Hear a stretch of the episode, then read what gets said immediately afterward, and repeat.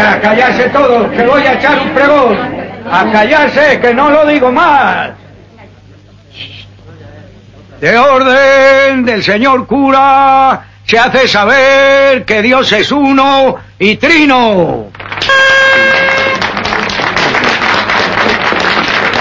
Hola, bienvenidos a Teorizar, eh, tu podcast ateo en español. Este es el programa número 297 y como ya empieza a ser la tónica habitual, no estamos todos, pero sí que estamos buena parte. Hola Andrés. Hola Ángel, ¿qué tal? ¿Cómo estás? Hola Saray. ¿Cómo les va? Sí, y hola Saray. Hola, hola, muy bien. ¿Todo Blanca bien? no la tenemos porque esta semana es el, el ISPACON, la convención de, de frikis, y como ella es la presidenta de los oficialmente frikis, del, de la Asociación Española de Ciencia Ficción, Fantasía y Terror, pues eh, tiene que, que atender esas otras obligaciones. Realmente ha terminado ya, pero la, jornada ha sido maratoniana y dice que no tenía fuerzas para entrar, así que nada, que se recupere para el próximo programa, coja carrerilla y, y ya está, ¿no? Ya podemos empezar ya con el, con el tajo. Este programa seguramente va a salir cortito, porque mi semana ha sido un poquito complicada. Ya se me oye la voz que te pilla un resfriado bastante fuerte. Y, no hay muchas noticias, pero da igual, le sacaremos buen jugo. Bueno, eh, Ahí- ahí los tú, tenías ya a quien a mandar, ¿no? A- al carajo. Pues yo creo que se va a ir a Mike Flynn porque, pues por buena medida, porque él es que no cesa de maravillarme el- la cantidad de disparates que riega por el mundo y que entonces, y, y- y que la gente entonces se los cree también. Y entonces ahora con la idea de que los Estados Unidos tienen que ser una nación con una sola religión, eh, La suya, concretamente. obviamente la suya, y como diría Stephen Colbert, as long as, you, as Jesus Christ is your Lord and Savior, mientras sea Jesucristo tu Salvador, porque no, no es cual- no, puede ser cualquiera, eh, y que, no, no, no tiene ni, no tiene ni medio dedo de frente. No tiene ni, Ni, medio ni dedo de vergüenza. Ah, no, no, no, no, eso ni, ni hablar. Eh, y pues es, es un disparate de tal magnitud que pues se le tiene que mandar al carajo. Va contra, contra todas las reglas de la nación. Lo tiene que saber. ¿Por qué se pone a decir tal disparate? Porque lo pienso. Pero habría que preguntarle cuál, cuál de todas las religiones, ¿no? Porque, o sea, La, es la que, suya claro, da igual. Sí, sí. No, no, Cuando no, alguien dice una una cosa así, siempre es la suya propia. la suya Punto. propia, porque, o sea, de las ramas del, prota- del protestantismo, solo entre las principales son como ocho o nueve. Solo de las ramas principales en las que Sí. se divide el Su horizonte no llega a tanto. Su horizonte no llega a tanto. Y de esas ocho o nueve se derivan cientos más, entonces, ¿no? pensar en, En, Estado- en Estados Unidos leí una vez, no sé dónde, que había eh, casi 30.000 iglesias con diferencias doctrinales entre ellas registradas. Fácil. Ya, bueno, si quieres puedes eliminar a todas las que son, eh, eh, digamos que de broma, o sea, las que, las que beben veneno de serpiente y qué sé yo, y te quedas, pero al menos te quedas con 3.000, 2.000, No, pero 3.000, es- ¿no? es- esas de las de las serpientes son además que la, la una con la del pueblo de al lado no piensan igual y, y son dos iglesias distintas. Pero, eh, eh, en Estados Eh. Unidos hay como 30.000 iglesias cristianas reconocidas. Protestantes, todas, y- claro. Bueno, también cuenta la católica, que es una. Sí. Entre todas esas está la católica, estarán la ortodoxa rusa, la ortodoxa griega, que son ramas ligeramente distintas, y luego pues toda la caterva de, de iglesias protestantes que tienes. mm, Cada esquina tienes dos, dos iglesias por lo menos para que salgan tantas. Una, una, Diferirán en, el- en la especie de serpiente que tienes que utilizar, ¿no? Yo, yo uso Sí. Yo, yo he llegado, yo he llegado a pensar que es que han venido a sustituir lo que viene a ser el, el- la casa club. Porque, y me di, me di cuenta en un momento que me cuenta una amiga que es, una amiga alemana que se muda a Tennessee y me dice, pues llegué y vino una vecina a saludar y a presentarse y me, lo primero que me pregunta es si ya tengo iglesia. Y le dije, pues no. Imaginarme la cara de ella cuando le dicen eso es que me parto la risa, obviamente. Dice, ay, pues es que te tengo una muy buena. Y, o sea, es que, es que vamos de shopping. Y entonces, y, y le, le, fui dando de casco a la conversación y me di cuenta que es que sí, es, tú vas, te la buscas de acuerdo a la que te cae. Es un club.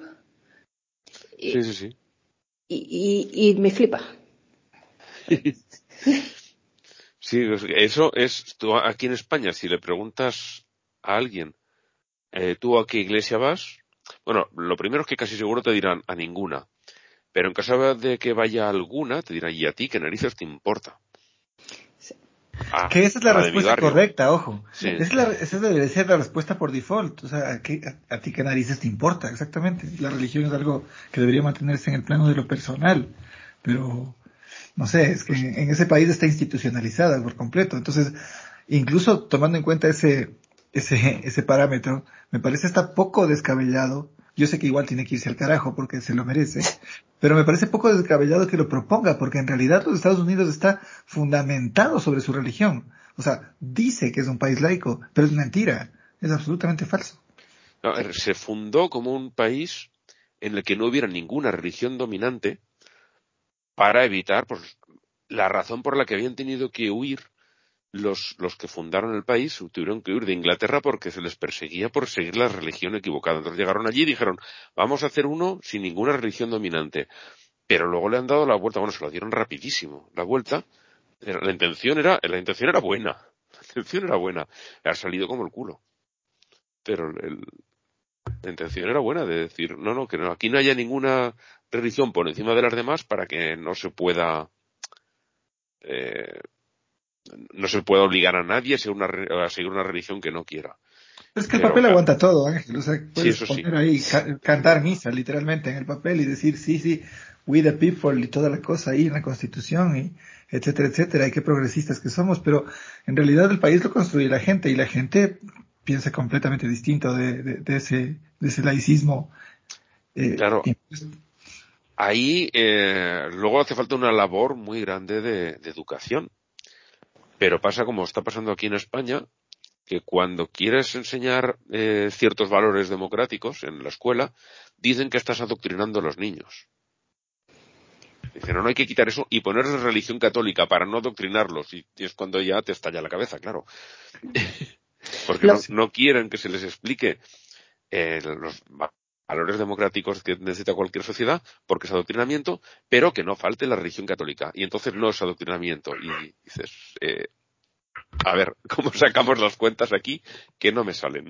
Lo único que han logrado, eh, que pues hasta cierto punto es que menos el sistema educativo público que no se, no se mete la religión entre medio que sí que siempre hay la riña de que si, eh, si se acepta eh, lo de rezar en el salón de clases y esto y aquello, pero ya esa es una batalla también importante, pero relativamente pequeña ah, comparado con que en este lado del charco, en un país como Alemania, en las escuelas públicas se, hay clases de religión, que son optativas, pero sí las hay. Y eso me rejode. En España lo mismo en España tenemos lo mismo. Hay también clases, son optativas, eh, y luego, y esto me llama mucho la atención, ya eran optativas cuando yo iba, luego hubo unos poquitos años, muy pocos, en los que no había, pero fueron muy pocos, pero cuando yo iba era optativo y tenías religión o ética, que es una cosa que siempre me ha chocado mucho la contraposición entre, entre los dos entre los dos sistemas. O sea, que eh, se supone que la religión no, no tiene ningún contacto con la ética, porque es una cosa o la otra, pues. Pero dentro de lo que cabe, lo único que han logrado es que sí, que como tal, pues que en la educación pública no se le ha perdido nada a la educación religiosa. Le, eh. le podemos dar ese punto. Por lo demás, pues se lo pasan pues por el forro. Sí, porque es más importante todavía que con la, bueno, no, igual de importante que con la educación es con la acción del gobierno. Y ahí lo meten siempre, se siempre intentan meter, tienen las iniciativas basadas en la fe que ya las metió, no sé si fue Reagan o alguno de los Bush, y, y lo han seguido manteniendo. Y dices, a ver, que sí, que intentas, mm, o han intentado hasta, hasta Trump, han intentado meter cierta variedad, han metido musulmanes, han metido eh, judíos, distintas ramas del catolicismo, y cuando llegó este fueron solo ya protestantes de las ramas más fundamentalistas, cuando llegó Trump. Pero, y, a, propósito de eso, a todo esto, ¿qué, qué tiene, por qué tiene, tiene, tarima este hombre si ya no es asesor de nadie? O sea, era el asesor de Trump. Eh, pues porque es muy popular en estos grupos así, maga. Ah, ok. Entonces, pues donde quiera que le ponen una tarima, él va y da sus alaridos así a lo loco. Y siempre hay un micro cerca para captarlo y, darle eco. Es que la, la, cuestión está en que siempre hay medios que quieren dar... Eh... Debería estar preso. Sí, pero siempre hay medios que quieren darle darles aire a esta gente en todos los países. O sea, en Ecuador tendrán los tuyos, en Alemania estarán otros, aquí tenemos también grupos y, es gente que eso, que dice estas barbaridades y siempre hay quien los, las airea para, para, influir en la opinión pública. Y así tenemos, pues, en, aquí en España tenemos a Vox, allá en Alemania está la alternativa por Alemania, y en, en Ecuador, pues no sé, pero seguramente también habrá un grupo así, imagino, de, de extrema derecha que se apoya en estas. es el gobierno. Es el gobierno, para empezar. el partido Creo. Más jodida todavía la Claro, es el partido Creo, están gobernando. O sea, no, no son ellos directamente, porque son más bien de la rama, entre comillas, y bien grandes, liberal, este, llamándose liberal al, al liberalismo económico, pero el presidente es pro vida, para empezar, y no tiene ninguna vergüenza de decirlo. Yo, es que yo me niego a llamarlos pro vida. Sí, sí, total. Yo los llamo pro parto, porque la vida, una vez que, que ha estado el parto, la vida de la gente que, que está interviniendo en ese parto, o sea, la madre y la criatura, les trae sin cuidado. Sí, total, total. Totalmente. Son pro parto. Pero bueno, que, que ha llegado el parto, lo demás les importa una mierda. O sea, no, no ahí te jodes. Ahí te jodes, claro. Sí, el, el, el, partido este del presidente tiene sus diferentes ramificaciones. Hay unos que son más, más liberales eh, en el sentido estricto de liberales económicos, es decir, los, los que se llamarían anarcocapitalistas, que cada vez que pronuncio esa palabra me da urticaria porque eso de anarco no tiene nada. Pero eh, así se tiene anarco que, que no quieren ningún tipo de ley ni regulación ni Estado. Quieren eh, ser ellos los que cortan el bacalao, como decimos aquí, y ya. Sí, sí, pero definitivamente no tiene nada que ver con las corrientes anarquistas del otro lado. No, nada, nada. salvo el negar la autoridad del Estado y se acabó. y se acabó, correcto. Pero asimismo tienes también los otros que son los más radicales y, y llega al punto de que hay, hay, hay surgimiento de grupos que se ponen a, a llevarle flores a la estatua de Isabel la Católica que hay aquí en Quito en la 12 de octubre porque no podemos negar nuestra herencia hispana, con lo cual estoy de acuerdo, no podemos negar nuestra herencia hispana, estamos de acuerdo, pero tampoco le vamos a hacer loas a la señora reina, pues o sea, ¿qué les pasa, no? O sea, tienen una disfunción ahí que yo, yo no, yo no calculo, pero bueno. En fin, bueno, ¿tú mandada al carajo, Andrés? Eh, yo yo voy por la línea por la que voy siempre. O sea, y hoy me voy a viajar hacia la madre Rusia. Porque, porque ah, esas son las cosas que a mí me joden. O sea, como siempre hay en la lista hay un montón de gente que merece completamente el carajo y sobre todo por temas de, de violaciones a niños y etcétera. Pero son ya tan sonados que parece que fuera oír llover. Pero estas cosas a mí me, me, me repugnan, es la palabra correcta, porque eh, son la puerta por donde entran todos los males. O sea, el rato que tú coartas la libertad de expresión de la gente de una manera tan, tan tajante, tan, tan, no sé, no sé ni cómo llamarla, eh, estás empezando a conformar un totalitarismo sobre el que después vas a, no sé cómo arrepentirte de haberlo creado. O sea, son los cimientos sobre los que se funda toda esta, toda esta basura. Y es que un tribunal ruso condenó a cárcel a, una pareja, es un influencer típico de, no, no, sé de qué red específica, pero me imagino que, me imagino que TikTok, que TikTok. Y a su novia, porque habían hecho una foto simulando una felación, o sea, la típica payasada de tú te agachas y nos hacemos como que nos estamos aquí en sexo oral enfrente de la catedral, eh, en la Plaza Roja de Moscú. Entonces, las autoridades rusas eh, les condenan a 10 meses de prisión por, eh, porque eh, literalmente dice eh, cometieron actos públicos manifestantes carentes de respeto hacia la sociedad con el fin de herir los sentimientos religiosos de los creyentes. ¿Saben cuál era su intención? Sí, claro. Han, leído dentro de su cabeza y saben cuál era la intención. Por supuesto, contactaron con el medium de turno y les dijo, no, eso estaba clarísimo. Ahí lo que querían era que todos los creyentes se sientan ofendidos. Y bueno, aunque hayan hecho eso, se pueden ir al carajo ellos, los sentimientos religiosos y los creyentes, y si es que alguien tiene algún problema que venga de Rusia y me lleve porque que se jodan. Malditos. Muy bien dicho.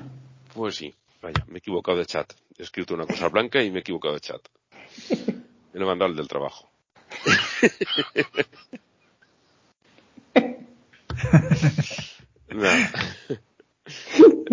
Mañana lo explica.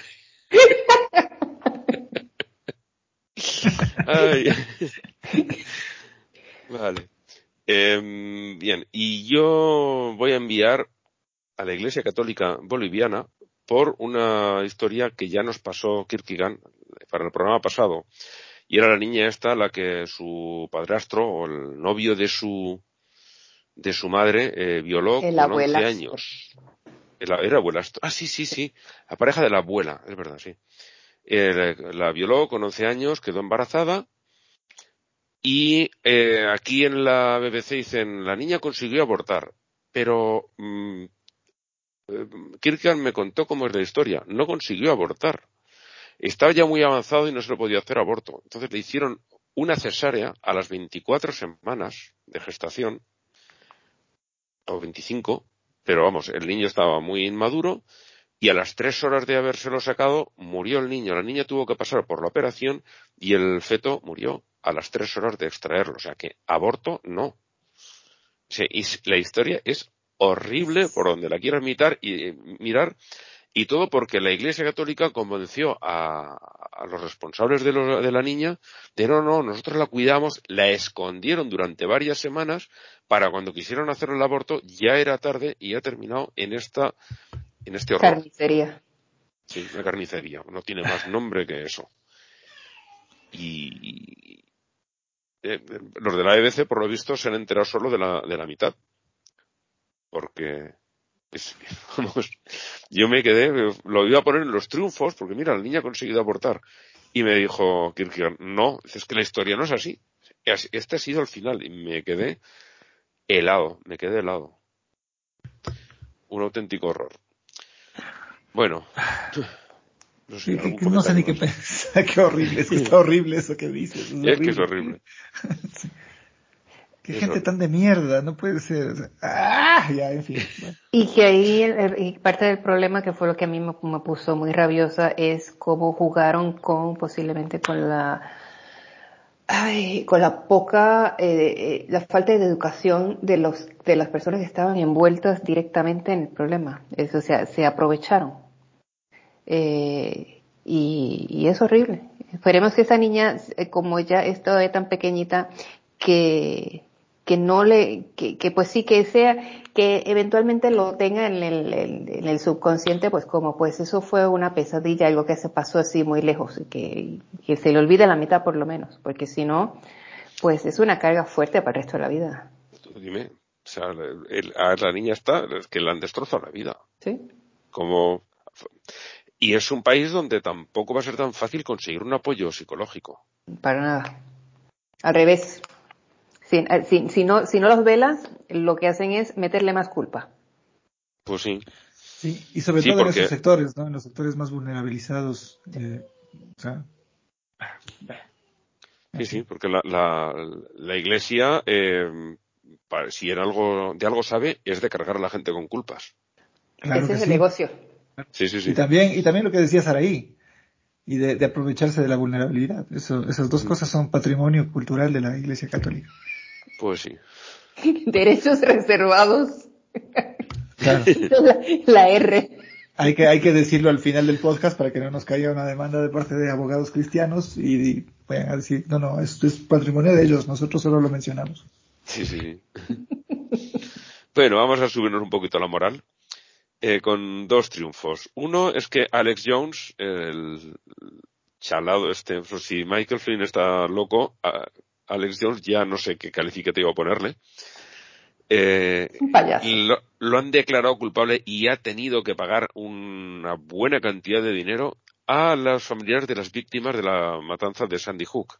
Aquel loco que entró con un rifle en una guardería y mató a, a un buen puñado de niños, no sé cuántos fueron, ocho o nueve Más, niños de, de tres, de cinco años. fueron. Como, si no me equivoco, fueron 22 eh, 22 en niños. total. Y Pero, entonces de entre personal y niños. Sí. Fue horrible.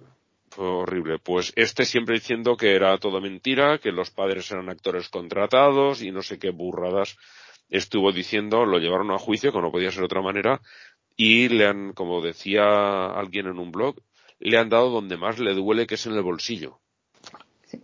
Pues muy bien. Porque aparte de, la, condena es a pagarles un dineral por, todo lo que han te- han tenido que aguantar con sus animaladas. Y me parece muy bien. Aparte, bueno, le han cerrado canales de YouTube y en no sé cuántos sitios más que no, que ya no consigue eh, emitir. Y el otro es que la ONU ha conseguido que el régimen de los talibán admita que se vacune a los niños contra la polio, porque hasta no hace mucho, cuando iban el personal de- a distribuir las vacunas, si los pillaban estos, los mataban en el sitio. Eso es una bendición. ¿sí? No, no quiero sonar clasista con mi comentario. Me perdonarán. Pero, Me van a tener que disculpar, de verdad. Pero este tipo de, de- de cosas que suceden eh, en, este, en, estas, en estas zonas de conflicto sobre todo, a mí se me hace que son como las tribus de acá del Amazonas, pero con escopetas en vez de lanzas. Con- sí, o sea, es un comportamiento exactamente igual. Primitivo. Sí, sí, sí, sí, totalmente incivilizado. Es. Ah, bueno, Es que tienen pero, métodos más sofisticados, pero sigue, siguen siendo, eh, viviendo detrás de una piedra. De hecho, a, lo, a esta gente de los, los talib, eh, los talibán, se les se habla de ellos de tribus. Porque el comportamiento es totalmente tribal. Y claro, alguien que vive en medio de la jungla, que tenga un comportamiento tribal, cuando no tiene eh, acceso a cuestiones de tecnología, a una, no sé, lo que nos trae la, la, la vida moderna, no voy a llamarlo civilización porque tenemos unos comportamientos que llamarlos civilizados suenan eh, una exageración, pero bueno, eh, tenemos una serie de beneficios por un lado, unos inconvenientes por otro, pero el, todos los que no tienen acceso a eso, que llevan una vida tribal, que bien se entiende, pero en Afganistán sí había acceso a todo esto, en unas zonas más que en otras, pero estos han venido a reventarlo. sí, claro, claro, eso es a lo que me refiero justamente. Ha- han jodido con lo que ha costado llevar la educación, han jodido las escuelas, con lo que ha costado llegar, llevar algo de sanidad, han jodido los hospitales. O sea, todas las modernidades que se podían haber llevado allí, que mejoran la vida de la gente, se han dedicado a destruirlas. Y ahora, que por fin consigan convencerlos, porque me imagino que deben de tener un problema gravísimo. Porque es el, el de la época de los años 50 y 60 de que metían a los, a los niños en los pulmones de acero aquellos porque se quedaban, eh, cuando les atacaba los, a los músculos de la, de la respiración, no podían respirar, eh, los metían en unos, en unos, ya lo llamaban así, pulmón de acero, era una, una cámara que les hace una depresión para que entre aire y luego aprieta para moverles artificialmente la musculatura que ya no tienen para poder respirar. Si no se mueren, pues queda una persona viva que lleva, Queda uno. sí, como 40 o 50 años metido en esa máquina. No estaba Wow. seguro si todavía estaba vivo. Recuer- se- eh, recuerdo haber eh, visto artículos, pero ya no estaba segura si todavía vivía o Pues no. a- ayer, o igual ha muerto esta semana, o, o decían el último que queda vivo, no lo sé. Pero yo esta semana he visto un artículo acerca de, de eso, que queda una persona, o, o- o ha muerto la última persona. eh, estamos en 2021. Claro, Estamos en Claro. 2021. Esa gente de personas se han metido 50 o más años metido en una máquina para poder respirar. Y estos no quieren que les lleven a, los niños esa vacuna que tienen que estar muriendo a, pero a montones. además, no, además que es horrible, ¿no? La polio es una enfermedad horrorosa. y absolutamente innecesaria. La muerte podría ser más bien el, alivio a, que ya se acabe esa tortura, porque tiene que ser una, una cosa muy fea. Sí, sí, sí, pero es que cuando les, les ataca, según unos atacan músculos de un lado, otros de otro, y, pero bueno, si dejas que se extienda, al final ataca a todos y te mata. Pero eh, en esa zona que no tienen ningún tipo de asistencia sanitaria, tienen que estar muriendo niños a, pero a montones por culpa de la polio. Y, y eso, que imagino que la propia población dirá, oye, esto no puede ser, que te quedas sin gente. Y al final habrán cedido y van a permitir que se les vacune que es algo más de lo que estaba pasando cuando estaban en guerra, que entonces no lo permitían. Claro.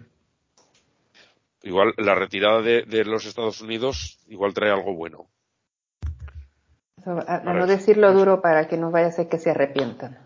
Sí, sí, sí.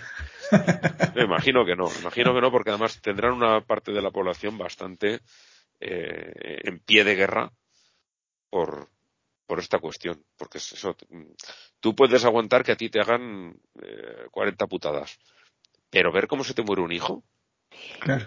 Y mi experiencia con toda esta gente así del área de Irak, Irán, etcétera, etcétera, es que sí se vacunan y se vacunan en el acto. Yo trabajé con refugiados del Irak que llegaron aquí a Alemania sin absolutamente nada, pero en pedacitos de papel la mamá traía copia de certificado de vacunación de las cuatro niñas. Traía nada más. Los, lo tuve, que buscar un doctor marroquí que me, que lo pudo traducir para saber cuándo, qué tenían esas niñas y cuándo se les puso, pero esa mamá traía el certificado de vacuna para sus cuatro hijas. Eso era todo lo que ella traía. Par de Toda la documentación. Y es, y, ningún problema. Les decía, ¿hay vacunas? No preguntaban, ra, ahí, ponga. ¿Qué, ¿Qué le estoy poniendo? No me importa. Ningún problema. Y en Turquía lo mismo. Tengo una amiga que la enviaron un año a hacer una, un internado a, a Estambul y ella ya tenía toda su vacunación hecha en Alemania. Y ella, el día que iban a vacunar en el colegio, dijo, ah, no, pero sacó su librito así todo orgulloso. Es que yo tengo aquí mis vacunas que me las pusieron en Alemania.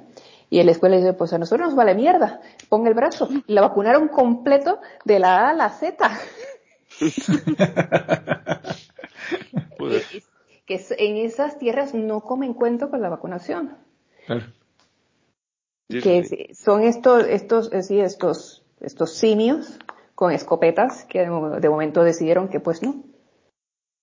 Sí, es, lo que pasa también con estos otros en, en Nigeria, los Boko Haram, Ah, que, que, también, si ven a alguien, eh, o sea, mujeres en la escuela, que estamos hablando de niñas en la escuela, ¿para qué? Si para parir no hace falta saber leer. Y, y, vacunas, no, no, eso es del diablo. No quieren tampoco que nadie tenga vacunas. Bueno, son cortados por la misma tijera, ¿no? Sí, sí, sí. Diferentes regiones, diferentes culturas, pero es la misma cosa.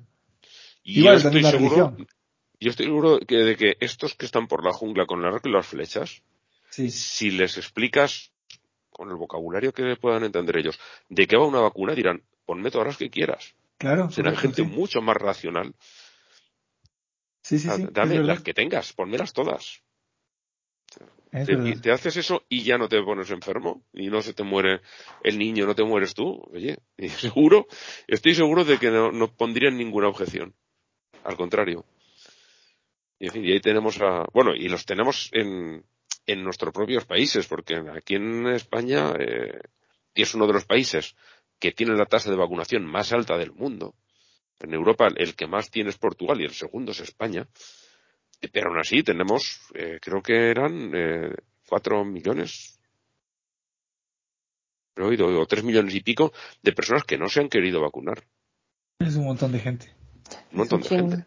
Y en los países de habla alemana, pues son los, somos, somos pues los últimos tres de la lista de vacunación de Europa.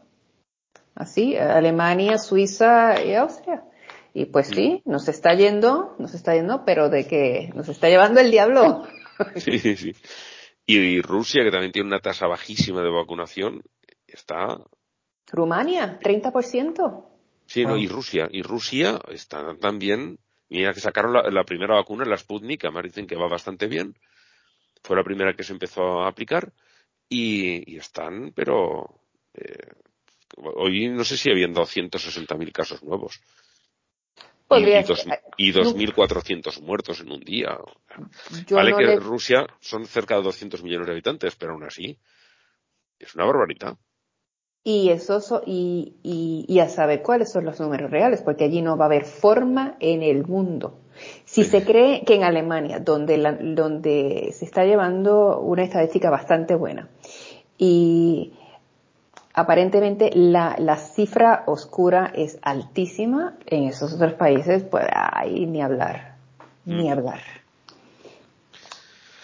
Bueno, vamos a, a los a los coellos.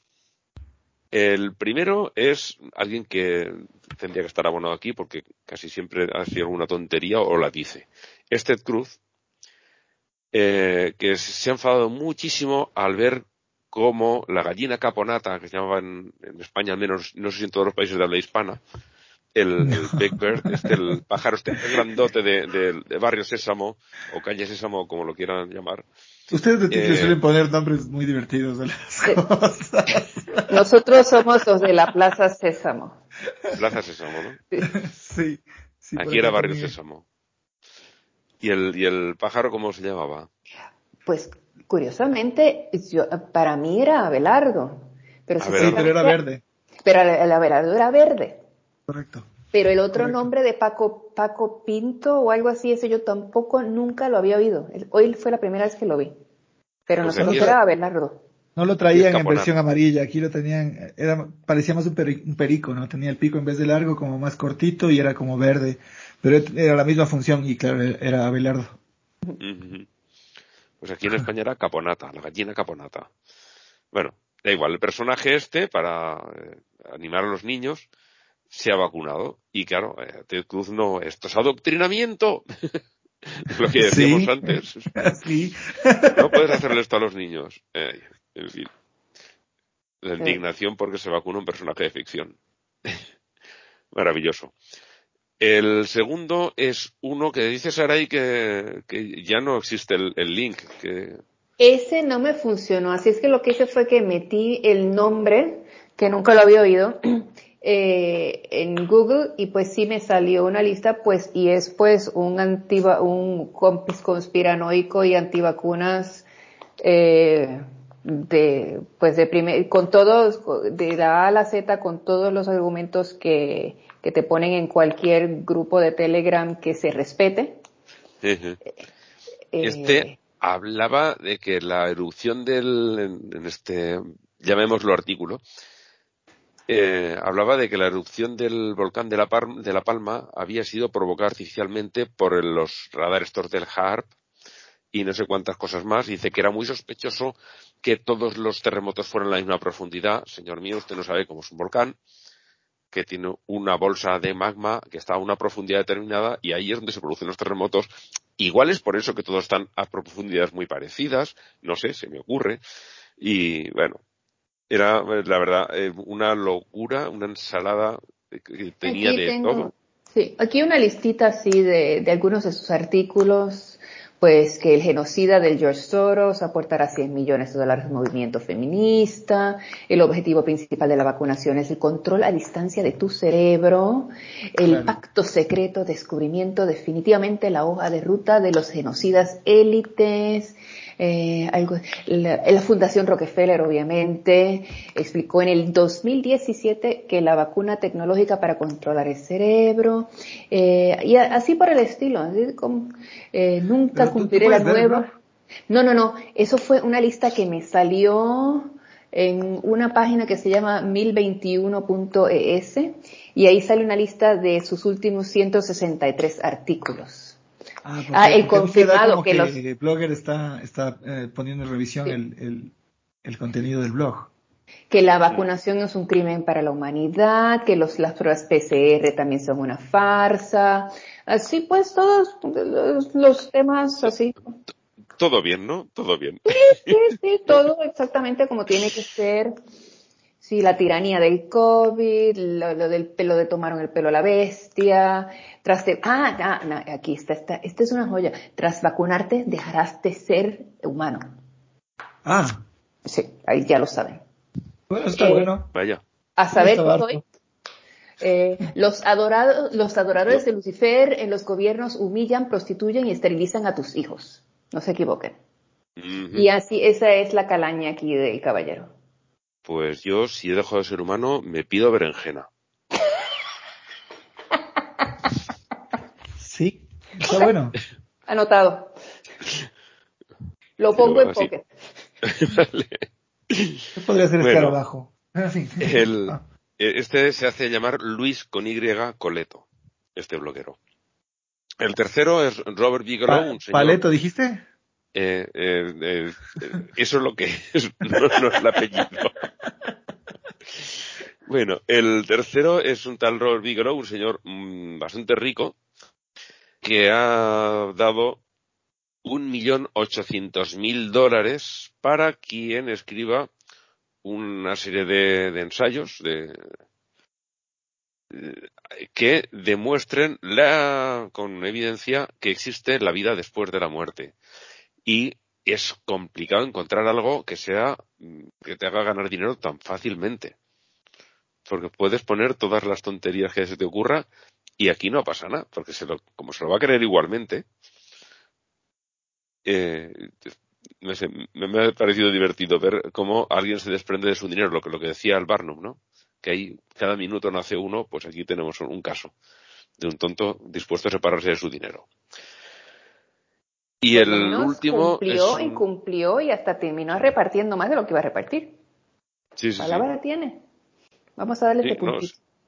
sí es, es, es- en eso sí, como se suele decir, es- como dicen los americanos, no pon el dinero donde has puesto la boca, pues este lo puesto. Porque hay algunos que terminan sacándose 500 excusas para decir, no, es que no lo hizo tal, que le faltó una palabra, que si se le pasó la fecha, patatín, patatán. No, no, no, este terminó repartiendo más de lo que tenía que repartir. Así es, pues, claro.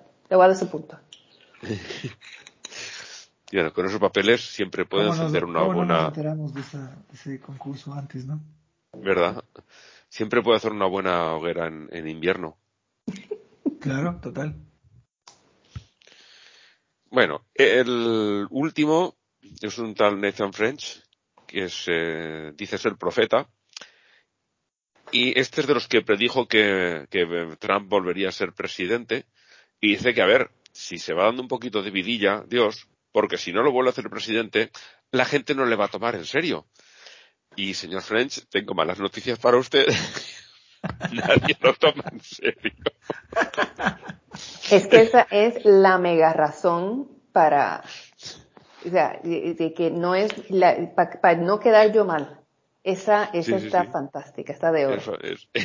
Está lindo, dice, and now he's begging God to restore Trump power soon because otherwise guys like him are gonna look really stupid. No para el de la humanidad, no para, eh, no, no, no solamente porque yo voy a quedar como lo que soy. Sí, sí, sí. Sí, que aprenda a no abrir cabeza además. si no va a quedar como estúpido. Qué lindo. ¿Cómo no? ¿Cómo carajo más se supone que quede? Eh, me Sí. da ternura, me da ternura el hombre. Ay. Bueno, pues venga, eh, tú que tienes ternura, ¿por quién votas? Eh, Por él, por supuesto, no, me da- no tengo ninguna duda. Nathan French, soy tu fan, soy tu fan absoluto, porque hace falta ser estúpido para decir lo que dices, pero estúpido con cojones para decirle a Dios, oye, rectifica para que no me hagas quedar mal. Sí, yo creo que ese se lo llevó. Sí, sí, Los otros porque están buenos, pero este, el racionamiento de este ya se, sí, es, es esto de, de- de que a veces veo en Twitter que alguien retuitea una cosa muy estúpida que ha dicho alguien y en el comentario que ponen en el, en el tweet ponen no se lo digáis, que se dé cuenta el solito.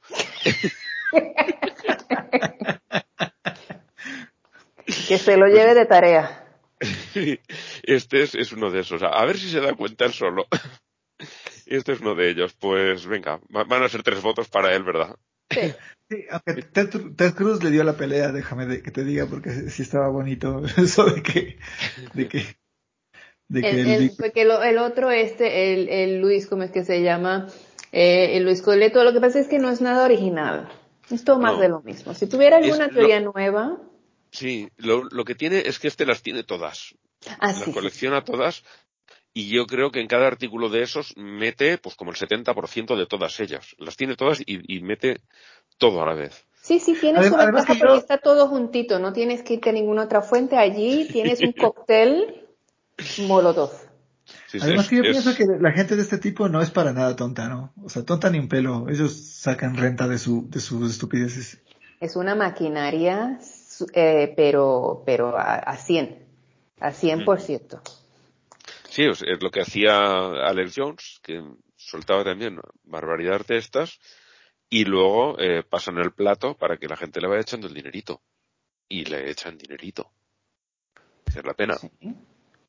Ahora mismo acaba de morir aquí en Alemania uno, uno de las, de los altos rangos de todas estas protestas así, anti vacunas, etcétera, etcétera. Murió ayer. No, no lo conocía, pero aparentemente era una porquería de ser humano.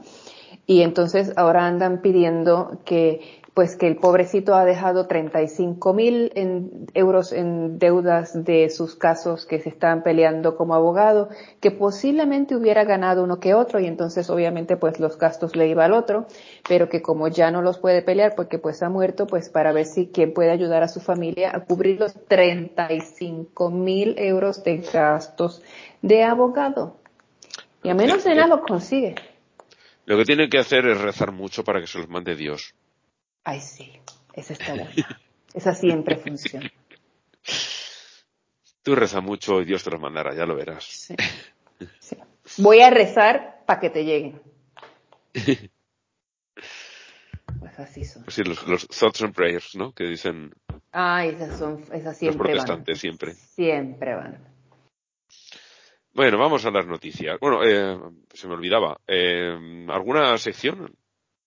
¿Trae alguien? Eh, ¿Tus dioses, mm, Andrés? yo me la voy a saltar por esta semana. He tenido un poco de complicaciones laborales, así que Ajá. no, no la tengo.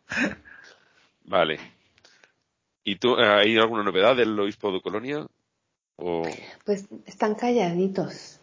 Están Mm. calladitos. Estoy viendo a ver si a menos de nada alguien y sale, pues, y en la línea de Asir, pues, como lo que viene ya mismito de, pues, que si los franceses y los portugueses, los españoles no tantito, a ver si alguien decir, ah, no, no, no, no, no, espérate. Esta semana, oh sí, hubo algo. Esta semana, eh, porque el día, el, esta semana fue un día de estos de fiesta religiosa, pero que no es de los católicos, es algo así de los protestantes. No me acuerdo ahorita cómo es que se llama eso en español, pero en alemán es el Busenbetag. Y ese día, por alguna razón, salió alguien de la, de los católicos a ofrecer disculpas por toda la situación que ha habido de todos estos casos, etcétera, etcétera, que pues el cardenal Wölki la debió haber dado, pero pues como él está de sabática, pues entonces que la presenta esta otra persona. Yo- y yo me pongo a pensar, primero, eh, es que, ¿y por qué hoy, si hoy no es fiesta de los católicos, eh, y este cabrón cobrando sus 13 mil euros, porque sigue de sabática, entonces manda a uno a que dé la cara y que diga, ah, pues, ay, pues, pues saben, pues lo siento, y lo siento, y, y lo, y mandé a alguien más a decirlo, eh, pero eso, y entonces eso pasó como así de, de, de pasadita, porque yo ni, yo ni me, yo me enteré porque mi marido me dijo, oye, fíjate, este cabrón mandó de mensajero a alguien a decir, pues, ay, pues lo siento, pero sigo de sabática. De- si, si tienen tele, pues eventualmente me verán. Eh, y así de pasadita, de pasadita mandó Sí. a alguien a pedir disculpas. Y, el día está elegido para quitarles protagonismo a los que ese día lo son. Eso, eso es un buen plan, sí. A ver. Una manera de que se hable de mí y no de los otros. Para que no. Yo suelto esta y, y así se habla de los católicos y no de los protestantes que son los que están celebrando su día. Es una manera de robarles el protagonismo, de ponerse en primer plano. A ver cómo se llama esto en español. O en inglés. Es, yo creo que es el Day of Prayer and, and Repentance. El de- día del rezo y de arrepentimiento. No me Yo nunca Como había aquí, oído. en España muy poco protestante. Sí, Día de oración y de arrepentimiento. Eso fue, eh, creo que fue el 18, una cosa así. Digo, era hasta, hasta hace como 20 años en Alemania era también día de fiesta, pero con una reforma del sistema de salud lo quitaron eh, y solamente era día de fiesta para los colegios. Pero últimamente yo creo que solamente eh, la elemental y eso porque ese día me tocó trabajar eh, y de momento sí vi que ya la muchachería más grande sí estaba saliendo del colegio. Pero en Alemania hasta, yo llegué a Alemania y todavía era fiesta. Y a los, y a los, en, al principio de los 90 fue que entonces dejó de ser, de ser día de fiesta. Pues ese día llovió. escogieron para él, man- para, sí, para él mandar a decir pues que sigo de sabática, pero ay pues, ay, lo siento. Así. A ver cuándo regresa. A ver, a ver. Eso es todo lo que se ve. Bueno, en- entre los católicos tenemos un par de noticias de abusos sexuales. Una, que Francia, que ya vimos que hizo un informe muy completito y quería poner algún tipo de solución, pues ya ha dicho que si se tiene que vender propiedades para pagar las indemnizaciones, que las pagarán. No están escurriendo el bulto. Eh, digamos que no es para agradecérselo, porque qué menos, pero, oye, están, están poniendo eh, lo que tienen que poner. No, mal que sucediera, pero oye, si ahora pones algo para intentar solucionarles la vida a esta gente de necesitas tratamiento, aquí tienes dinero, se paga tu tratamiento eh, psicológico, pues eh, dentro de lo malo, por lo menos estás intentando solucionar algo. El- el- por otro lado, tenemos que la Iglesia portuguesa va a hacer lo mismo que la francesa y va a poner una comisión de investigación a, a revisar estas cosas para, vamos, igual, igualito con Francia. Oye, pero esto, ¿esto Eh, por voluntad propia o por algún tipo de sentencia? Mm, No, no, por voluntad propia. O sea, en, en Francia empezaron a salir casos y la iglesia francesa dijo, pues vamos a investigarlo en serio. Vamos a hacerlo en serio.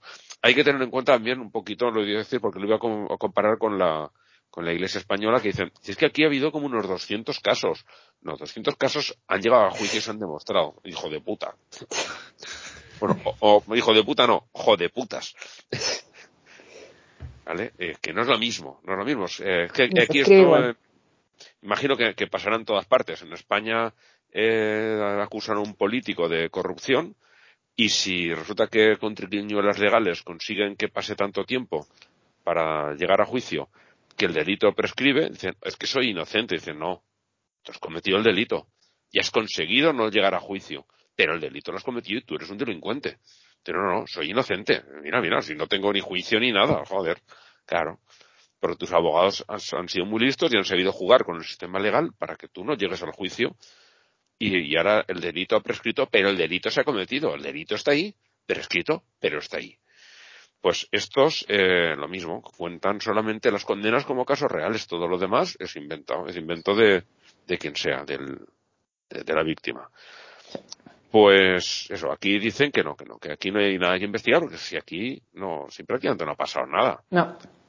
Esa es la magia de las fronteras. Sobre todo en países tan colindantes, ¿no? Justo Sí, cruzas la línea y ya deja de, deja de pasar. Sí. Son cosas que... ¿Cuál, cuál no es la diferencia? Claro. En, claro. la verdad es que con Portugal no hay tanta diferencia en ese aspecto. En Francia sí. Francia es un país laico desde hace 200 años y, y no se andan con tonterías.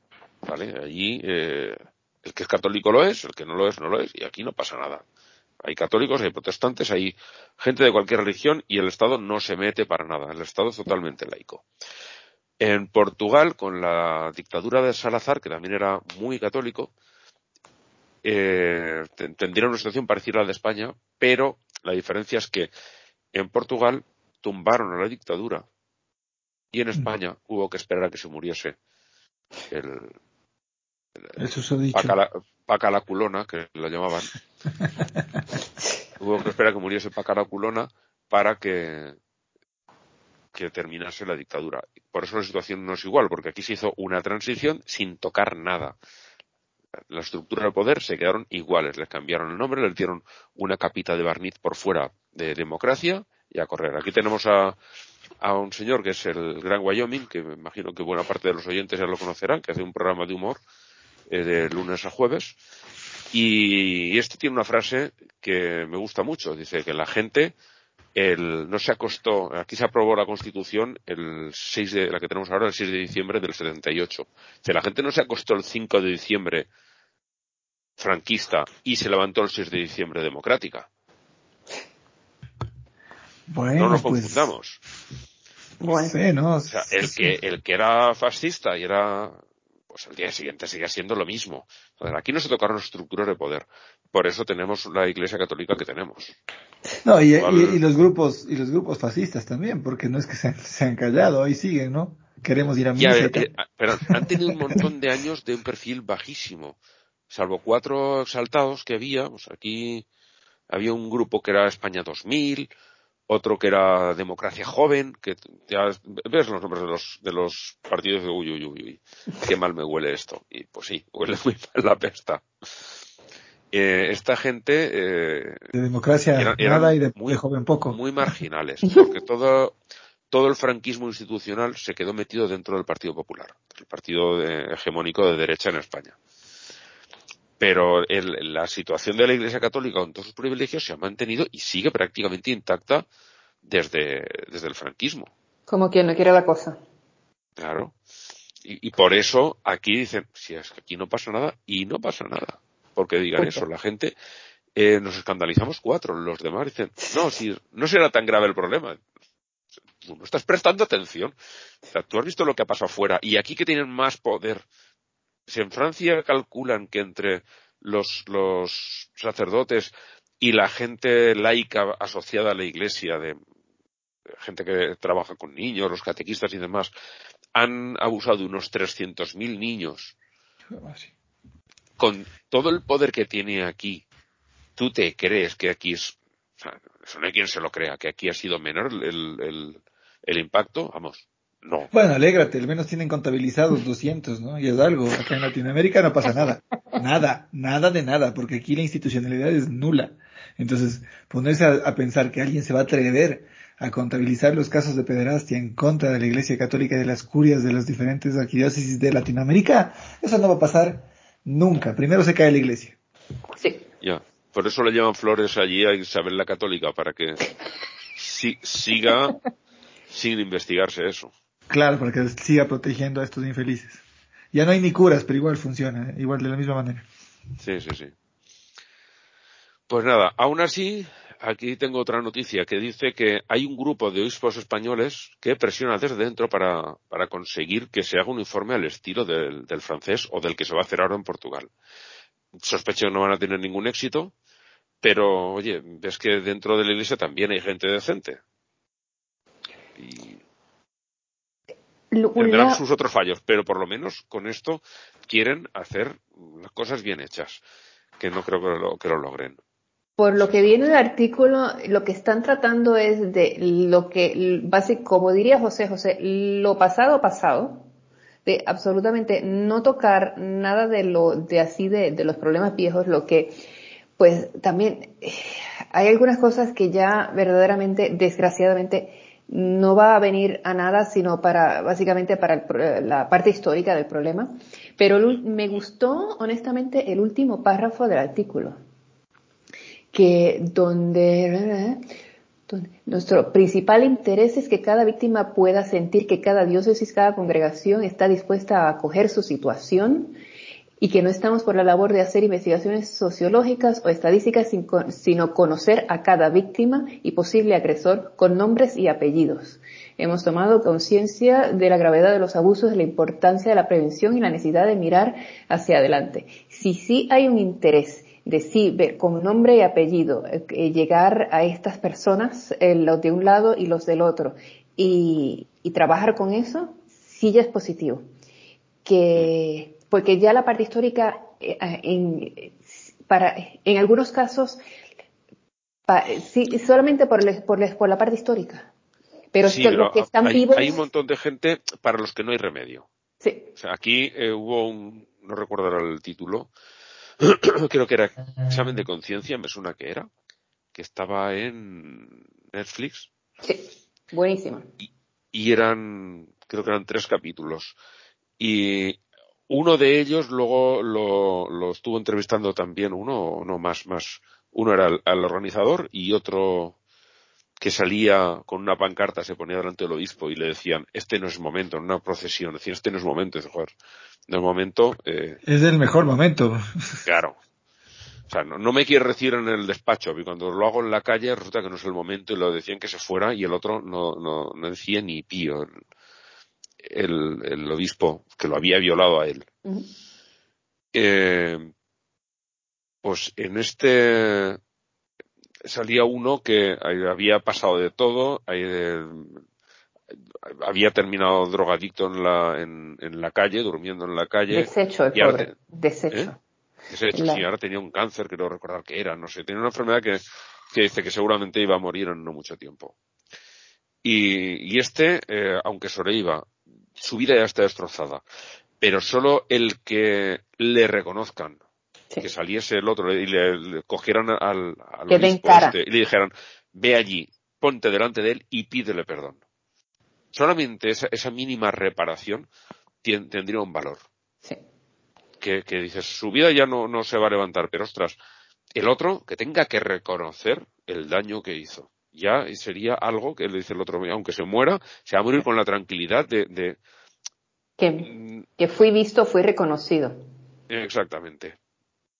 Que, que no le va a dar de comer, pero le dará un, un cierto, una cierta paz por dentro. Y bueno, no sé, eh, veremos por dónde termina todo esto. esto. A estos no les auguro yo mucho, mucho éxito, porque la, la Iglesia Católica Española es en, en Europa posiblemente, si no es la más carca de todas, está ahí en el, en el top, en el top, Dando la batalla. seguro. Sí, sí. Bueno, el siguiente artículo es uno, no recuerdo quién lo puso en el, en el grupo de Telegram. Una chica argentina, superviviente del Opus, nos cuenta cómo funcionaba. Ella eh, no terminaba de entender qué era lo que le pasaba, porque él siempre eh, se encontraba rara en cualquier situación. Al final, después de, de mucho pelear, consiguió salir del Opus y entonces se dio cuenta de que era lesbiana porque era algo para lo que no tenía información ni tenía forma de tratar y no era capaz de reconocerlo en sí misma. Porque el- eh, hay que leerlo, el artículo no es muy largo y es muy interesante la, la, la entrevista. Una de las cosas que hacen es destruir tu capacidad de relacionarte con otras personas.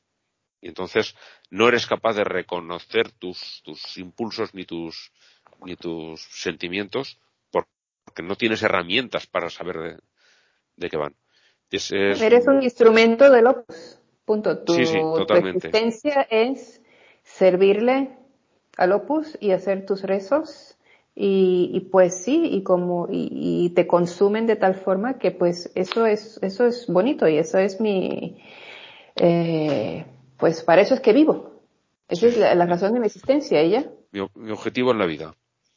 Yo cada vez le veo menos diferencias al Opus con la cienciología. O sea, no, no-. Sí, no- no- que no te hablan de, no te hablan de, de volcanes. De los y- extraterrestres. Sí. Pues bueno, pero te hablan de, de, de palomas, de palomas, de palomas preñadoras y otras cosas. O sea, Sí, sí, sí. finalmente la, la cantidad de estupideces es irrelevante. La, la estructura institucional es lo que me parece que es sumamente igual. Son, son lo mismo. Sí. Son exactamente igual. O sea, esclavi- Es, es- esclavitud es una secta destructiva. esclavizante de, de, de gente, o sea, eso, eso, de trata de personas, básicamente.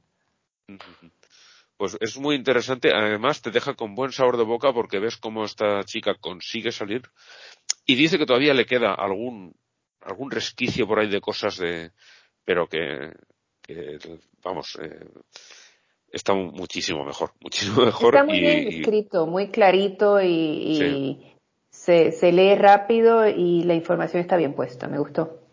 Es muy bueno. Bueno, el, el otro artículo que te he puesto aquí no sé si lo podrá leer todo el mundo porque este creo que es, es de pago. pero nos habla de cómo eh, la ultraderecha en todo el mundo se organiza para poner sus, visiones religiosas en las sociedades, en todas ellas. Concretamente aquí habla sobre todo de, católicos. Hay un, grupo que está presidido por un antiguo ministro español, por Jaime Mayor Oreja, y son ultra, ultra católicos, pero ultra. Eh, esta gente, muchos de ellos han sido de los legionarios de Cristo, ¿no? De, de Maciel. De Maciel Maciel, o sea. Los millonarios de Cristo. Hardcore, gente muy hardcore. Y, y, tienen una red de organizaciones que están en muchos países eh, están, entre otros, patrocinados por Steve Bannon, que se apunta a cualquier cosa que, que huela a, radicalismo de derechas. Y la verdad es que dan cierto miedito, dan cierto miedito. Hay bueno, bastante información allí de, de los grupos eh, que operan principalmente en Europa y este señor es coordinador mundial, o sea, de, de, una organización que se llama One of Us, uno de nosotros, y uff, son eh, vamos, eh, dicen que eso, que la fundación de Europa, que es el catolicismo y que hay que imponer el catolicismo en, en toda Europa. No, no ya en España, en toda Europa. Terrible. A mí y me espanta mucho esto porque se parece tanto al siglo XX, el siglo XXI. O sea, sí hasta en cronología, ya estamos en 2021, o sea que más o menos en unos 15 años ya tenemos el partido fascista nazi eh, instaurado en algún país. Sí. Bueno, yo diría que en Hungría ya lo tenemos. Y en Polonia, y en Polonia, si no lo es, se parece, pero mucho, ¿eh? Como hubo otro huevo. camino. Sí, y, Hungría, este señor es, totalmente un, o sea, le, falta levantar el brazo y ponerse el bracelete de la esvástica, pero por lo demás, Orban es un auténtico nazi. Sí. no sé si recordará la gente el, las escenas en la frontera húngara cuando entraban eh, un montón de, de, refugiados a la carrera, no recuerdo, creo que llegaban de Ucrania cuando estaban empezando a pegar tiros los rusos y era gente que no quería saber nada de, esa guerra y se fueron a meter a Hungría, creo recordar que eran en ese momento. Y una periodista, una mujer, eh, levantó la pierna para darle en el estómago una patada a una mujer que iba con un niño en brazos consiguió que, no recibiera el golpe el niño, la, madre consiguió que el niño no recibiera el golpe, pero se llevó un buen golpe, cayó al suelo y la otra se partía de risa. La periodista se partía de risa. Se montó un escándalo internacional y Orban la condecoró. Claro. Me acuerdo como si fuera ahora. Claro. Ay, qué asco. Y, y, eso ya hace años que pasó. Sí y, ahí, y no ha ido a mejor. Este hombre va peor y en Polonia otro que tal. O sea que lo de pronto habrá, yo diría que ya están. Sí, bueno, entonces falta que alguien invada Polonia.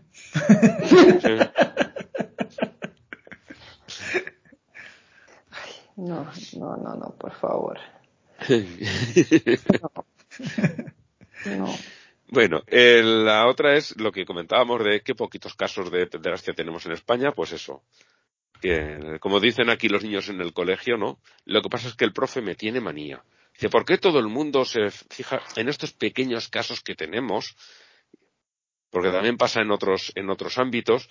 Sí, pero como hemos dicho siempre, el taxista no me da lecciones de moralidad, ni el panadero tampoco, ni el el peluquero tampoco me da lecciones de moralidad, ni se llevan a los taxistas o a los peluqueros de un sitio para otro para esconderlos de la acción de la justicia.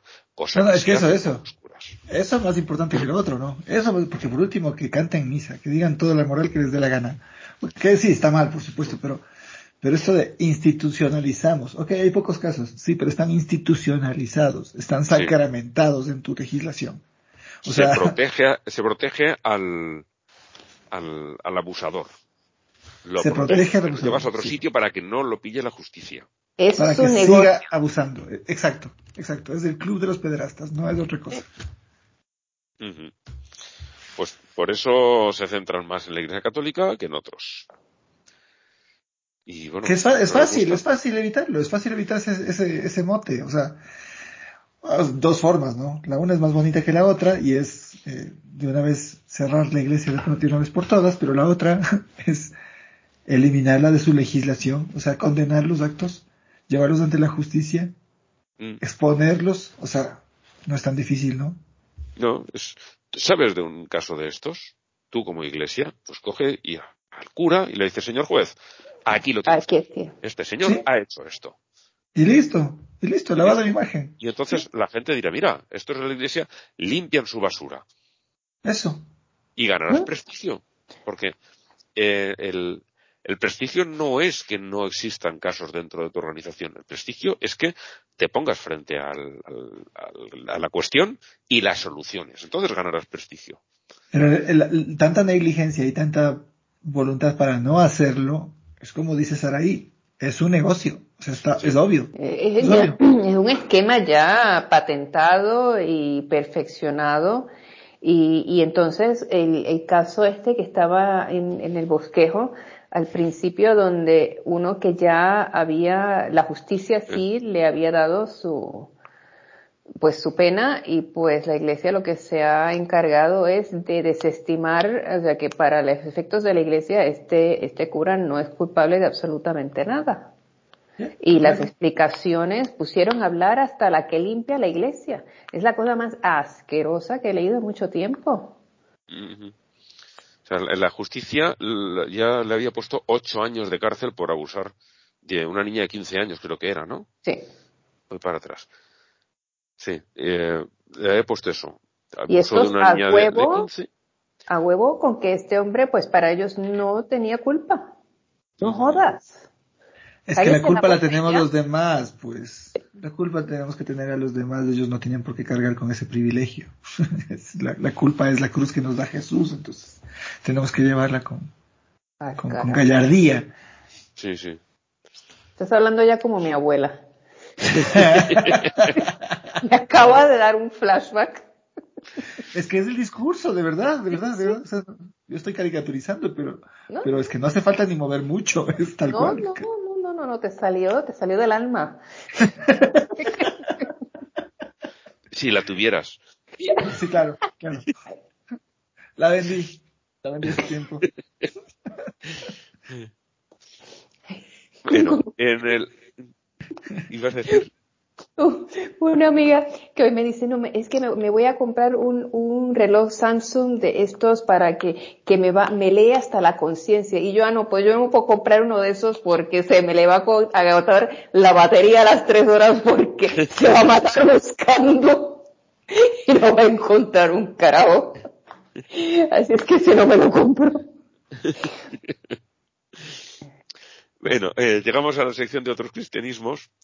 El primero es un artículo en el que nos cuentan cómo eh, los testigos de Jehová eh, no es que le prohíban a sus seguidores que, tengan estudios superiores, pero sí que los desaniman. ¿Por qué? Porque saben que cuanto más conocimiento tengas, más difícil es, es conseguir que la gente, eh, como se dice aquí en España, no sé si en todas partes, eh, que comulguen con ruedas de molino. No sé si se dice por allá también. No lo había oído, no. No, bueno, las ruedas de molino son unas, unas ruedas de piedra enormes con las que Ujú. se chafa el grano para sacar la harina.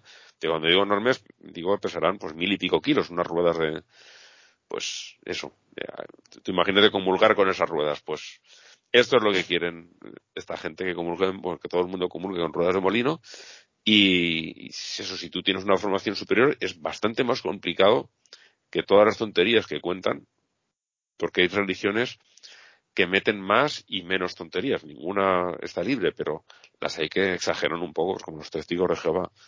Y eso, desaniman a sus seguidores a, a tener estudios superiores. Están, bueno, en general en contra de la educación, pero sobre todo de la educación superior. ¿No era. Kierkegaard el que les llamaba los testículos de Jehová? Eso me encanta. Yo se lo llamaba bastante. Aquí había en Valencia una cadena de supermercados, se llama Jovac. J-O-B-A-C, Jovac. Y la gente hablaba de los testículos del Jovac. Eran criadillas. Era una bandeja de criadillas. No, porque no supieran decir lo otro, ¿no? Lo hacían un poco de, como burla a ellos, lo hacían aposta, ¿no? Era... Eh, eh, lo de la lo de educación fuera de lo que es la primaria y la secundaria, que mm, en algunos casos, pues, tratan de que, pues, de aquí, de allí no pases. Lo otro que ellos hacen sistemáticamente es que siempre se mantienen entre ellos. Sí. Yo no sé si he contado esta anécdota antes a mí me, me, salía, me salían visitar mucho cuando vivía en, el otro departamento, porque en el barrio en el que yo vivía, que es, que es al norte de Quito, hay una, había un salón del reino a pocas cuadras, entonces eh, me visitaban con bastante frecuencia. Entonces yo ya me harté de decirles que no, muchas gracias, y dije, bueno, voy a bajar a conversar. ¿Quieren conversar conmigo? Voy a bajar a conversar. Entonces, en uno de esos encuentros, que creo que fueron solamente dos, eh, pues bajé y le dije, les dije, bueno, que desea, ah, no, que se ha escuchado de, de, Jesús y, todo, y tal y cual. Y yo, sí, sí, sí, sí, claro que he escuchado. Y que si he leído la Biblia, por supuesto que le he leído, sí, cómo no. ¿Y, y qué le parece? Nada, pues yo soy ateo. Entonces, empezaron que como así, que por allá. Y yo les, les dije, porque hay muchas más cosas. Bueno, en fin, no les alargo el cuento. Les dije, pero es que, ¿qué más aparte de la Biblia? No, nosotros tenemos mucha documentación y no sé qué. Y les digo, bueno, sí, pero todo viene de la Watchtower Society, según entiendo, ¿no es cierto? Porque ustedes no pueden leer ninguna cosa que no sea de ese editorial. Corte, nos despedimos amablemente, no volvieron nunca más. O sea, creo que ahí el pastor de turno les dijo, a esa casa no timbre gente, por favor, nunca más. vaya nomás a, predicar en otro lado, a ese señor no me lo toman en cuenta. Y de hecho hasta, hasta que se cruzaban de vereda cada vez que me veían. Aquí tienen estanterías en, las ciudades con, con los libritos y que sí que sé yo. Y yo pues cada vez que les paso por el lado, pues agarro pues una copia de cada uno, pues con eso de informarme. Y siempre ando con un bolso así muy grandote y taca, taca, taca, taca, taca, taca. Me llevo una copia de todo y obviamente pues la reciclo aquí en mi casa. Eh, y lo que ha pasado hace dos días aquí, estas, no sé si en la, yo creo que sí, estas librerías que son así que agarran un, un mueble y lo llenan de libros y la gente puede ir y sacar y dejar sus libros así de forma gratuita, un intercambio de libros. Y aquí en el barrio tenemos un, un librero así comunal. Y pues algún cabrón decidió agarrar y empezar a poner promoción antivacunas dentro de los libros. Y entonces, y la puso, ese, ese mueble está al lado de un centro de familia, donde también hay cuido y hay grupos de niños. Y lo que hicieron los cabrones fue no tan solo de poner información antivacunas, y ponerla como si le estuviera dando ese centro de la familia. Y entonces ese centro de la familia tuvo que ir y checar todos los libros uno por uno y sacar todos los papelitos. Eh, y, sí, porque se quieren aprovechar del prestigio de los otros. Y entonces, lo que yo últimamente tengo libros suficientes, eh, otros unos que he ordenado y otros que también he encontrado en ese mismo librero, y pues ya una vez en semana sí le doy la vuelta al librero, no porque necesite libros, sino por checar, porque no tan solo que dejan papelitos, sino que a veces dejan libritos también de esos. Que si tratas de ver cuál es la editorial, sale algo así de que si el reino y la santa de la, que sí, qué sé yo. Y esos pues yo también me los llevo. Porque pues entiendo que son un desperdicio de papel y ese papel se puede usar como pulpa para otras cosas y los reciclo. pues sí, pues eh, aquí en el barrio hay un señor que de vez en cuando se ve que se olvida mi cara y me vuelve a saltar. No tiene cara de ser muy espabilado, las cosas como son. Eh, no, no, no, no, es el más listo del barrio. Ya, la cara que tiene ya lo delata. Pero me pilla y me, me empieza a decir, y la última vez le dije que, que le hablé de contradicciones en la Biblia, por supuesto, me negó que hubiera ninguna, y agarró al otro que iba con él, que tenía todavía cara de ser más tonto, yo pensaba que era complicado, pero sí, tenía cara de ser todavía más tonto, lo agarró de la mano y se fueron los dos calle abajo. Simplemente dijo eso, no, no, no hay ninguna contradicción en la Biblia. Lo agarró de la mano y ¡fum! y salieron disparados. Y de eso hace como año y medio, fue antes de la pandemia, no mucho, pero antes. Y, de vez en cuando, pues se ve que se olvida de mí, no se acuerda de mi cara, y me vuelve a preguntar, me vuelve a hablar, y yo no tengo ningún problema, yo hablo con él. Una vez estuvimos cerca de una hora. Tenía mi niña en clase de ballet, bueno, mi niña que ya tiene 25 años, entonces tendría como 10, y, y allí cerquita del, del, de la escuela de ballet estaba el hombre en una esquina, me quiso hablar y bien, hasta que salga la niña tengo de tiempo. Y estuvimos charlando un rato largo. Un rato largo. Aquí ya a la, en el portal de mi puerta tengo un letrero que dice eh, que somos felices sin Dios y pues ya como que no toca mucho el timbre. pues hablando de libritos, me trajo un compañero de trabajo que además, eh, no sé si todos los programas, pero escucha el podcast. Dice, mira, mira, lo que tenía hoy en el buzón. Un libro, eh, que no, no lo he bajado, lo tengo arriba. eh, de alguna escuela, alguna iglesia evangélica de Rumanía, porque el, el- ver dónde está hecho, está hecho en Rumanía, y son, pero son evangélicos.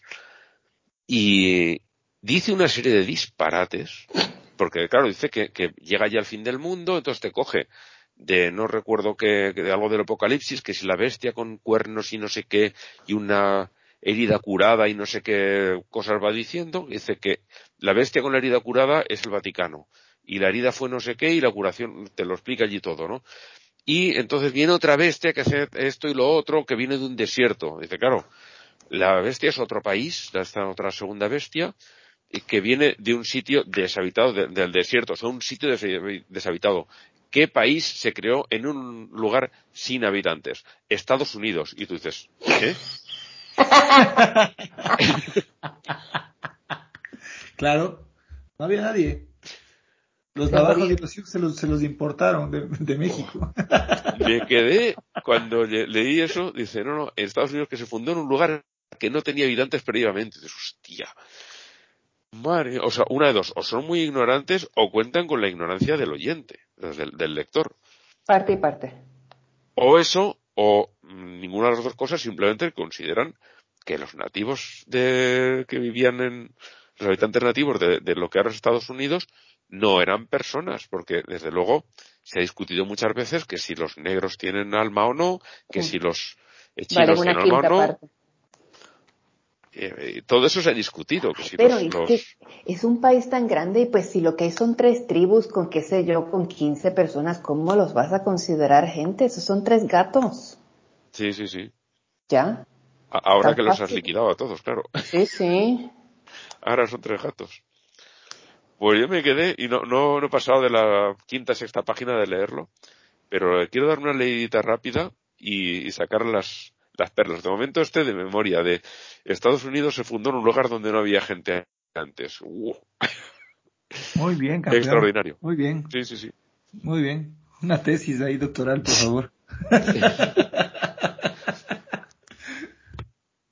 Está buenísimo. Bueno, la siguiente noticia no la he puesto en la mandada al carajo porque es que eh, es incluso eh, hacerle un favor. Han creado lo que llaman el rancho de maternidad. Un sitio donde recogen a mujeres que están embarazadas y están pensando en abortar porque no tienen medios para criar al niño. Y entonces allí les dan una, una casita donde pueden estar alojadas y vivir con todo cubierto, alimentación, todo, no tienes ningún problema. Tú ven aquí y te damos todo el apoyo del mundo. Eh, eso sí, todo mucho valor cristianos, mm, misa o como lo quieran llamar, diaria, mucho rezo, mucha lectura de la Biblia y hasta que nazca el niño. Y luego una patada en el trasero y te vas a tu puta casa si la tienes o te quedas en la calle con tu niño. Porque solamente, como digo, como he dicho antes, les interesa el parto. Está todavía en construcción, pero sabemos cómo funciona esta gente y, y no van a darle más apoyo del Pero si tenemos suerte. del parto. Yo estaba tan surreal que terminé, eh, lo tuve que empezar tres veces, pero finalmente lo Yo leí por porque digo, no, final. Esto no puede ser. Tuve que releer varias veces también. Y yo ten- tengo la esperanza de que el plan les va tan y tan mal que no va a llegar a so- que, no va a llegar a ser plan. Porque tiene, como lo, con lo mismo que hicieran de, hasn't been yet, but it's already surrounded by red flags. Y, esos red flags son tan, tan, tan, si se o son tan graves que yo creo que eso no va a ir a para ningún sitio. Yo espero que no, que no llegue a, culminar esto. Que se gasten el dinero porque están construyendo, el rancho lo están construyendo, se gasten el dinero y sea para nada, y pierdan el dinero, espero. Sin decir que sí, sin querer quitarle lo, lo, lo, lo abominable de la, de la iniciativa, eh, bueno, sí dice que hasta el año, ¿no? O sea, después de dar a luz, el, recién nacido, un año, un año de vida del recién nacido puede seguir viviendo allí.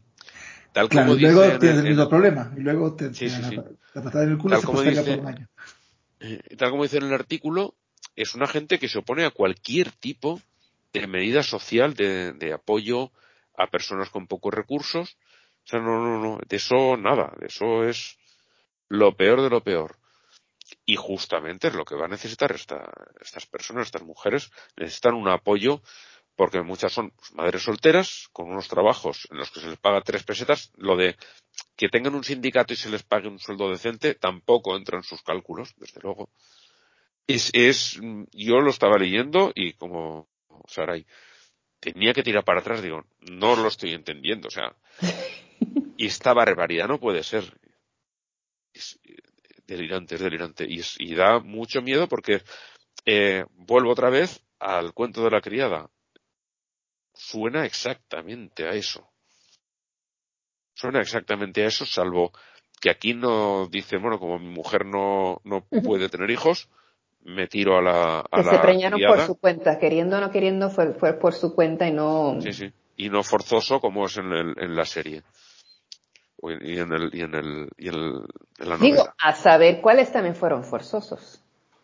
Y lo que pasa es que no pueden abortar alguna será fruto de violación, seguro.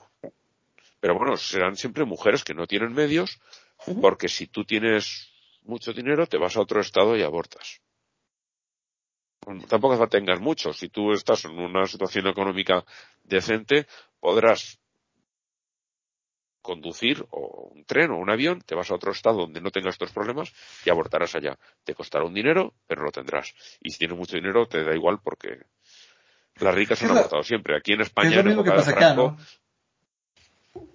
¿Es lo que pasa ahí también, en Ecuador? Claro, aquí en Ecuador está, el aborto está, está prohibido. Eh, eh, y claro, o sea, no quiere decir que no se haga, sino que las niñas ricas pues se van a abortar a Miami y se acabó el drama. Sí. Aquí no ha pasado nada. Aquí en España era típico que de vez en cuando pues alguna niña de familia bien se iba a pasar el fin de semana a Londres. Claro, es el Miami de España, dices tú. Todo el mundo sabía que iba. No, nos vamos a Londres este fin de semana. Sí, ya. Mamá y tú, las dos solas. De shopping. Sí. De shopping. De shopping. Bueno, a mí me parece que en estas noticias terribles siempre hay una buena cosecha de, de comentarios suspicaces y agudos. Y aquí hay un man un tipo que pone un, un comentario sobre el blog, con, comenta con la foto de un tweet. Y la tuitera, porque parece que es una chica, dice, ¿por qué no simplemente los estados conservadores usan la fórmula de oraciones y pensamientos para detener los abortos? Después de todo, eso es lo que usan cuando la, la, gente real, eh, como por ejemplo los niños, son asesinados en las escuelas. Sí. Sí. Es como cuando dicen, lo he visto yo, de, si se habla de, limitar el uso de las armas, ¿no? De controlar el uso de las armas. ¿Qué voy a hacer yo sin, sin mis armas? Y le dice a uno, tienes mis thoughts and prayers, ¿no? Mis pensamientos y mis rezos los tienes para ti cuando te quiten las armas. Totalmente. Pues eso. Esto lo comparan también con las, las lavanderías estas de las Magdalenas de, Irlanda, que también llevaban allí a, mujeres descarriadas, que las llamaban.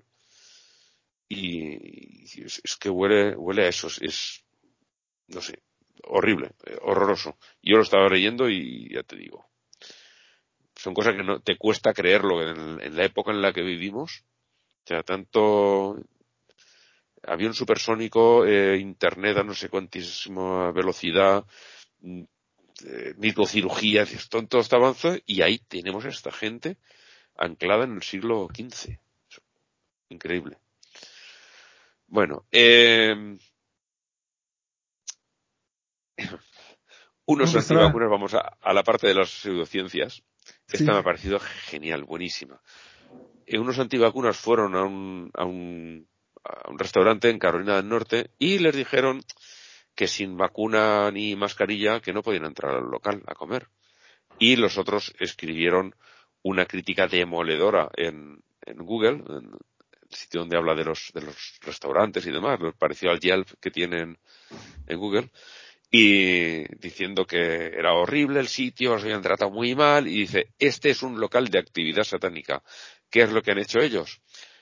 Una camiseta que la venden en el restaurante con el texto de la crítica, y la verdad es que está chula la camiseta. Sí, está, está chula porque ponen a un diablo con mascarilla.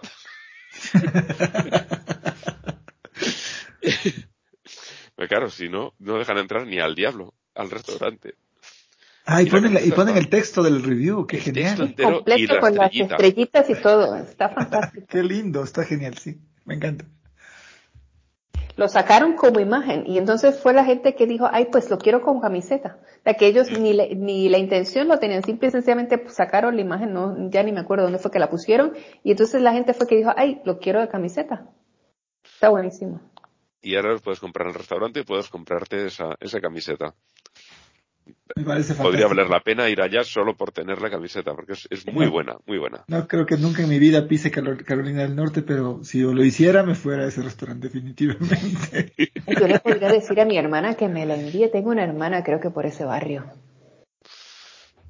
Tengo un chingo de hermanos por el mundo. Es las cosas ¿Sí? como son. Sí, sí, andan. ¿Sí, muchos? Eh, uno en Sevilla, una en Carolina del Norte, una en Nuevo México, una en Texas eh, y una en Puerto Rico. Sí, ya. ¿Soy siete? No, son, creo que somos. Pues es que yo soy, yo soy hija única. Yo soy hija única de padre y madre. Y soy la mayor de todo este bonche de gente. Ah, Entonces, vale. por parte de madre tengo una hermana y por parte de padre tengo cuatro. Ah, y andamos regados por el mundo. Muy bien, de lat Latin style. Sí, sí, sí, así. Un patchwork diabólico. Oye, pero bueno, esto, esto yo creo que solo confirma nuevamente esta teoría de que eh, Satán es mucho mejor persona que Dios. Ah, no. Sí. Muchísimo más entretenido. Por donde lo mires. Sí. Yo eh, cre- creo que ya lo he comentado más de una vez en, la, en esta novela de, de José Saramago. En, Eh, Caín, que ahí son, son los dos bastante cabrones, no. Eh, el Evangelio según Jesucristo, creo que se llama. ah, sí, sí, ok. Ahí hay una escena en una barca que hacen nadar a Jesucristo. Entonces llega a la barca y en, el- y en la barca están Satán y Dios. Y le hacen ver que es toda una broma que le están haciendo a él. Y el otro se queda diciendo, hijos de puta, se me habéis hecho nadar aquí para reírme en mi puta. No lo, no lo dice, ¿no? Pero en los pensamientos que saca, dices, está eh, rabioso porque es, además sabe que es cierto. Y, y ahí son bastante cabrones los dos. Pero claro, eh, como pasa con la iglesia y los pederastas, se supone que tú eres la representación del, del bien. No deberías hacer estas putadas a tu hijo. Es, es un libro muy, muy curioso. Y la escena de la barca a mí me parece impagable. Yo lo leí hace tiempísimos, pero me acuerdo, tengo tan poca retentiva que creo que tengo que vol- volver a leerlo. Yo lo tenía en escena- lista y lo había olvidado. Lo tengo que volver a poner en lista. Pues esa, esa escena de la barca, que es- serán un par de páginas, no más, a mí me, me dejó marcado. Recuerdo pocas cosas más del libro, pero esa escena eh, se me quedó grabada. Muy buena. Bueno, Sa- Saramago es un, es un mago. Sí, sí, sí. Sí, y además que, ah, o sea, esto de no voy a usar nada más que comas, a mí me, me, me, me estalla la cabeza. Digo, ¿cómo rayos hace para escribir así? Se entiende perfectamente, solo usa comas y puntos, no usa nada más. Sí, sí, sí. Sí. Eh, Cela tiene una novela escrita prácticamente en un único párrafo. Ya. Y, y no, no me gustó cómo estaba escrita. O sea, me gusta el contenido que es, un caso real de un, eh, en un bar de, en, Extremadura había una pareja que estaba besando y entró el, el juez de allí, del, del pueblo, lo acaban de destinar allá, los vio besándose él les dijo que eso era una guarrada de estar haciéndolo allí en público, el otro dijo, ¿y usted quién es para decir nada? Y entonces lo denunció por desacato a la autoridad. Él estaba allí como un cliente más del, del, del bar. No eres juez. Tú eres juez durante tu, tu, horario de trabajo. Cuando terminas, bueno, el caso es que el chico eh, terminó en la cárcel. Creo que le, lo metieron seis meses. En la cárcel lo violaron y cuando salió se suicidó. Oh. Y aquí en España se montó bastante revuelo. Y este eh, escribió toda una, una, novela relatando el caso y, y, era, y era todo en un único párrafo. Es, eh, creo que era el póker del perdedor, me suena que era el título. Que no tiene nada que ver con religión ni nada, ¿no? Pero sí con, con ciertas actitudes. Creo que era eso. Era el póker del perdedor. De Cela. Pues no, es algo del perdedor. Cela, el perdedor. Voy a buscar porque no me quiero quedar con la duda. El asesinato del perdedor. Eso es, el asesinato del perdedor, porque al final lo que dice es eso, dice, a este hombre lo habéis asesinado. Claro. Y Cela era un tipo muy de derechas, asquerosamente de derechas, pero en este caso se puso del lado correcto. Yo de él solamente leí La familia Pascual, Pascual Duarte y la odié porque me deprimí creo que una semana entera. Parecía una cosa.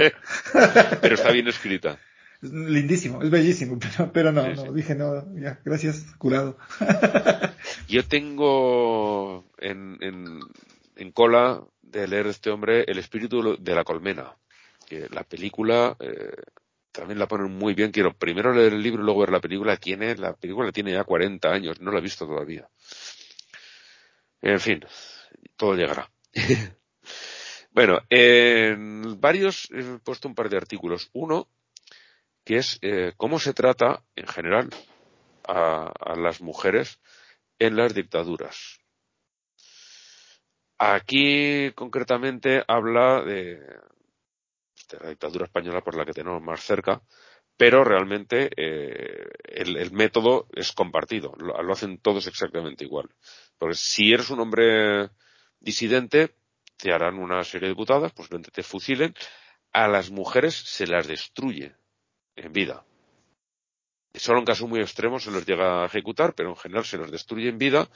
Eh, si tienen hijos se los roban, se los dan a, a familias bien, es un artículo duro, pero que vale la pena leerlo para que no cuando alguien te diga ciertas cosas, pues hablar con conocimiento de causa y, y cerrar la boquita, porque es, es eh, sobre todo se basa en la moralidad religiosa, ¿no? De, de tú vives en el pecado y te vamos a dar la solución. La solución es, si estás embarazada, sí, aguanta, luego te quitamos el niño porque es producto del pecado y no te vas a quedar con él, pierde su hijo y, le, y las obligaban en, en, en las cárceles a rezos diarios. Bueno, ya lo vimos en el otro de si tú rezas tu hijo come, ¿no? Pues ese tipo de presión eh, es otro artículo que, que va en el mismo sentido.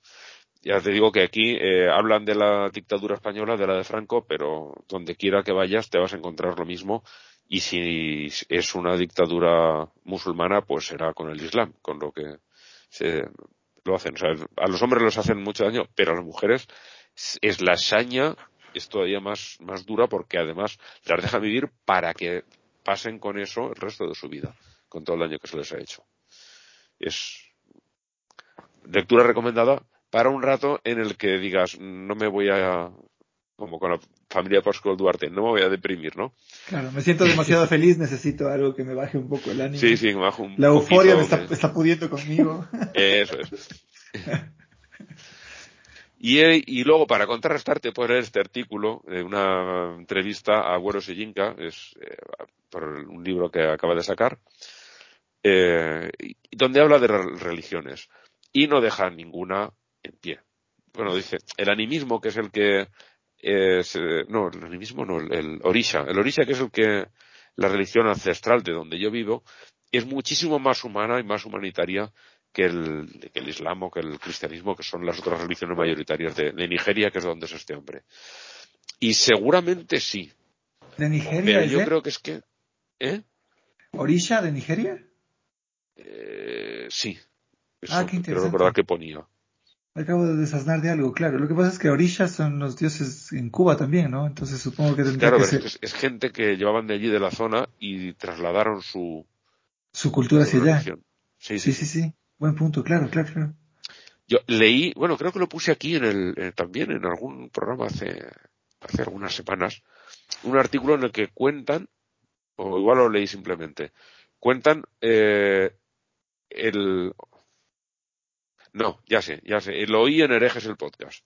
Hablaban de la santería y de todo esto y entonces contaban que la, el, los que profesaban la religión orisha en, la zona de origen eh, eran pues, gente, eran la cultura, eran los, los que creaban la cultura de la zona y cuando empezaron a comprar eh, esclavos, los de las tribus de alrededor, los, grupos étnicos de alrededor, capturaban a estos para venderlos y de paso eh, destruían su religión porque eran gente que estaba ya optada por el, por el, por el Islam.